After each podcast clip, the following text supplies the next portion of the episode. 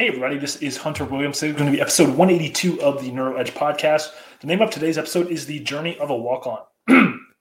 so, as many of you know, I played football in college, and during that time, I was actually a walk on on my college football team at Wake Forest University, and then was fortunate enough to get put on scholarship and then became a captain of my team, blah, blah, blah. But the point of today's episode is to not talk about myself, but this was something that kind of came up in my mind uh, with the national championship game last night between Georgia and Alabama. And Georgia's quarterback, a kid named Stetson Bennett, was originally a walk on at Georgia. And lo and behold, became the starter for Georgia and has now led them to their first national championship since 1980.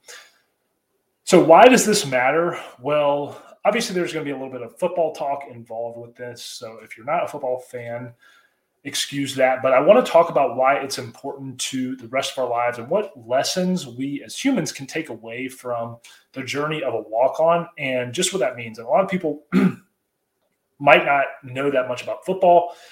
But even a lot of people that know a lot about football don't actually know what it is kind of like to be a walk on. And you hear stories about walk ons from time to time. You always see the videos that go viral on social media of a walk on getting a scholarship and everybody celebrating. But what I'm going to talk about today is a little bit of my personal experience being a walk on, and then also uh, this experience of the kid uh, that uh, Georgia had as their quarterback and why it matters to us today and how we can draw lessons from this and apply it to our own life. And I'm not a huge sports fan, even though I played sports for the large majority of my life. I tend to kind of stay in my lane and not really get caught up in the whole pop culture and getting obsessed and following sports. I do follow it from now, you know, now and then. And obviously, I'm a huge football fan, but I don't dwell on it that much or really keep up with it a ton anymore. so that's what we're going to talk about today. Before I get into this, uh, this is a little bit of a different topic. So if you do get any sort of resonance with this, or maybe this is the first video you're walking or watching and you are seeing the title about being a walk-on, maybe you are trying to walk onto a football team yourself and you're you know 16 17 18 years old and going through that process. So hopefully this will help you if you are going through that experience. Or if you're later in life and you're like me and you're a little bit older there are a lot of principles that we can take from the experience of a walk on and apply to our own life today. So that being said if you do enjoy this content like share comment and most importantly uh, subscribe. That really helps algorithm get this and helps get this content out to other people that may enjoy it and may be able to find it applicable in their life. But it also really means a lot to me to know that uh, the work that I'm doing, even though this isn't a full time thing or anything like that, it's more just my more or less my stream of consciousness. Uh, it's very rewarding to me, and especially if you comment, let me know your thoughts, or if you have any other sort of experiences as a walk on, that'd be great. Sorry, my throat's a little got a little frog in it today. Now, uh, the journey of a walk on.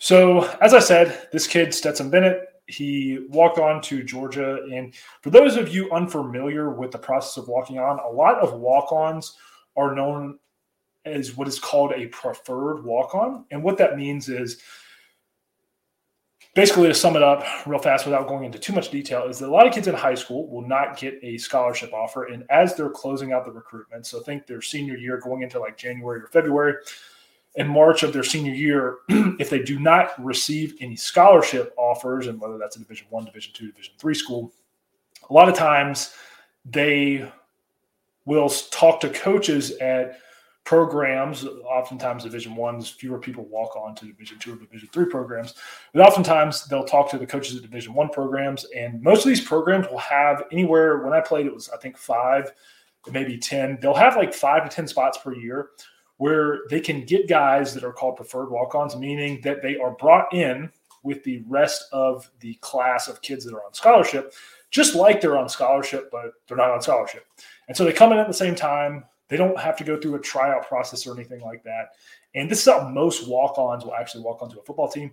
So it's not the proverbial Rudy type situation where you have a kid that is at the school and then he like shows up to practice one day and he's like, Hey, can I try out? And they give him some pads and he like goes to the tryout and gets put through the wringer. Most walk-ons, they are pre-selected before they ever get to campus.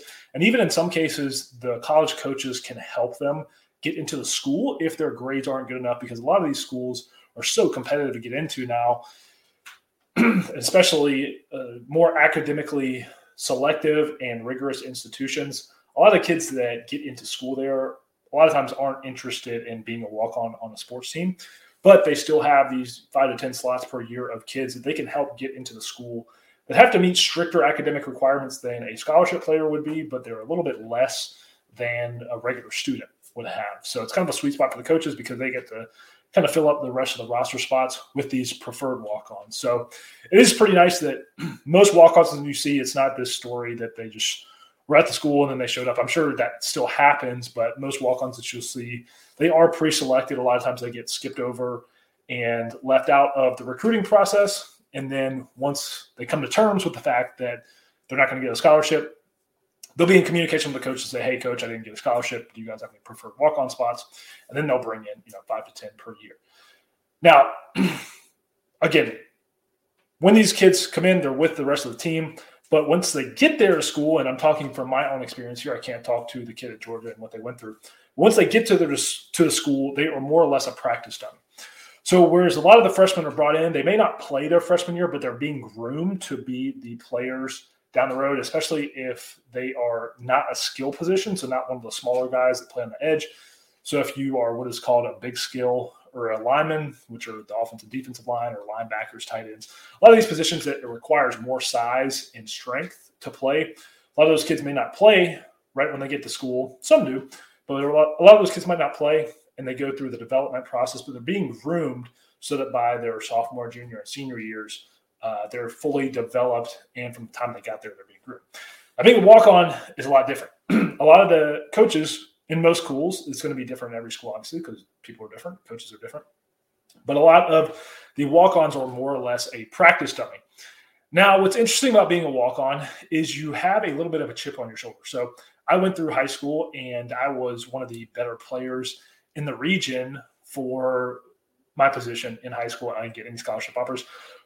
Probably one that didn't help is I wasn't the biggest for a linebacker. I was a little bit smaller, not super small, but a little bit smaller. So that didn't help me. And then two, uh, there just weren't as many kids that were getting recruited in my area as there are now. It hadn't gained the national notoriety that has come to probably in the last 10 years, where a lot of kids are getting recruited out of the area I was from now.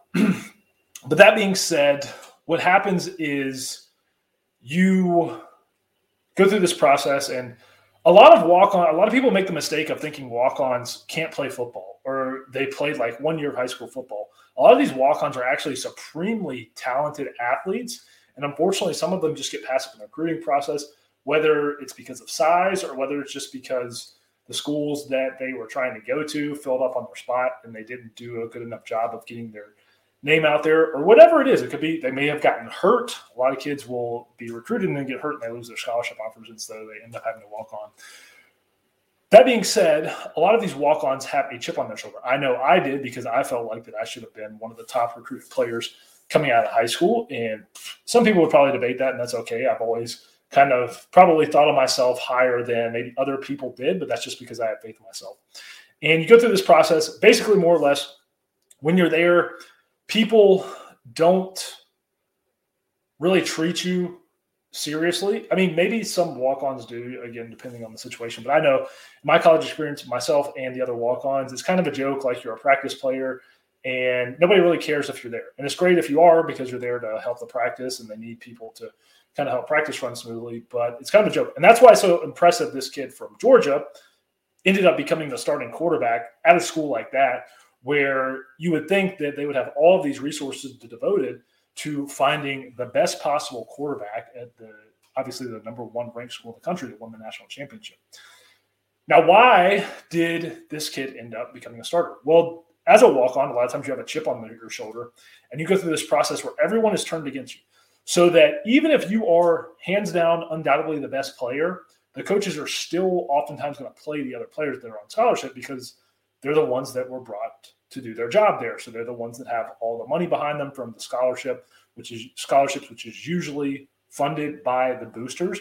And so what few people know is a lot of the boosters are the ones that kind of influence and control who gets playing time, and uh, not always, but they're kind of the ones that will push a lot of this because they're the ones that fund the scholarships and ultimately the program and ultimately the coach's paycheck. So you have to understand the boosters are kind of like the board of directors or the shareholders in the corporation that is the college football team and their school. So that's why it's even more impressive because a lot of times, if you're a walk on and you get in the game, which you're not supposed to, it's not supposed to happen anyway because the coaches were supposed to recruit the players that are in the game, and you mess up, then it looks really bad because now not only did the coaches not get the kids that they recruited to become the starting players, but now you have a walk on the game and they're messing up. So as a walk on, you can't only do as good as a scholarship player, you actually have to do better than a scholarship player would be because that's to be undeniable, uncontrovertible proof that you are good enough to play. And this is kind of what I went through. And eventually I got to the point where I was on scholarship and it wasn't even, I was just right there and became a captain of my team and everything. But the reason I say this is because the journey of a walk on is no different than the journey we have in life. And there's going to be a lot of people that try to tell you that you're not good enough. You're going to have obstacles that come your way. You're going to have things that get thrown at you that you can't control and are outside of your control. But what's great about a walk on is when they're going through all this, they have the option to walk away any given time. No one's paying them to be there. They're basically volunteering their time at something that is a full time job. In more, many cases, more than a full time job. And on top of that, they're going to class. So if you want to see someone that's really dedicated and really passionate about what they're doing, look at all of the walk-ons in football, and I'm sure the rest of the sports in college. But look at the kids that are walk-ons because whether they play or not, they are volunteering their time to be there literally because they love the game. And I was thinking about this in our own life. What do we do because we love the game? What do we do that we don't get paid to show up to do? That we haven't been recruited or groomed or primed and primed to be? what do we do so and we just show up because we love it so much and i kind of have lived a lot of my life like this and it, seeing this game last night was a reminder that if you really love your craft and love what you do and are willing to put everything into it good things will come out of that now you might not be the starting quarterback on the national championship team like this guy uh, but the same principles that you draw from that of having to go through the experience of a walk on, which very few people can do. A lot of walk ons end up not even completing their time on the team because they realize their time could probably be spent better somewhere else.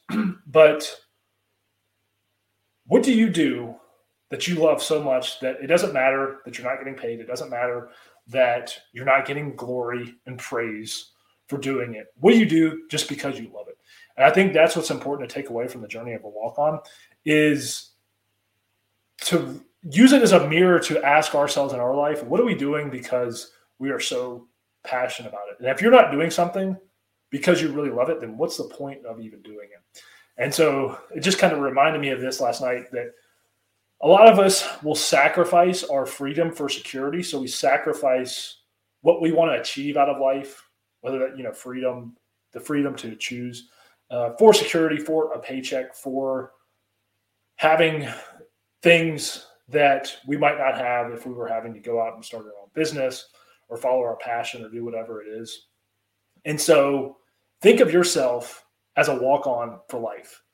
And what's great about being a walk on is even when you get on people put on scholarship, people still identify you as a walk on. One thing that really gets under my skin is that people will criticize walk ons like they almost have some sort of handicap or something, like they're not good football players. And a lot of times it's just the fact that they got glanced over or they were like two or three inches shorter than the next guy. Um, and so what that's one thing that kind of gets under my skin and also probably why I have a chip on my shoulder and why sometimes I operate from that place. I try to have try to move beyond like operating from a place of a chip on your shoulder, but to some extent you still have that and you still kind of have that underdog mentality. So what is the main purpose and takeaway of this? Well, I wanted to talk about it just because it's kind of out in the ether right now of people that are, you know, have watched the national championship game. And it's something that just happened um, in the news and current events. But it really made me think how am I holding on to that walk on spirit throughout my own life? Um, not because I'm viewing myself as less than or underprivileged or whatever, but because I'm doing something so much that I love it and I would do it whether I got paid to go there or not. And the journey of a walk on is not an easy one. It is not a road that many people can go down and travel, and I don't think, at least in the media, uh, kids get enough credit for being walk-ons. They're kind of looked at as I don't know. Maybe it's because we've had movies like Rudy and stuff. They're just kind of looked at as like second class within the football team, and it's like such a miracle when one ends up being good enough. Where I know, having been inside a college football program, there's a lot of walk-ons that are just as good as some of the scholarship players. Um, so the main takeaway is how do you live in your own life that reflects away in the mentality of something that uh, you don't feel entitled to, and you do it because you love it that much. So that's all I've got for today, guys. A little bit uh, longer than I usually go, and I could talk about this a lot more. So if you like topics like this that kind of relate my experience uh, from football or sports, or anything like that, I don't really go into it that much. But uh, if you'd like to hear more, drop in the comments. I can talk about this stuff all the time. So let me know what you think, and I will talk to you guys next time. Peace.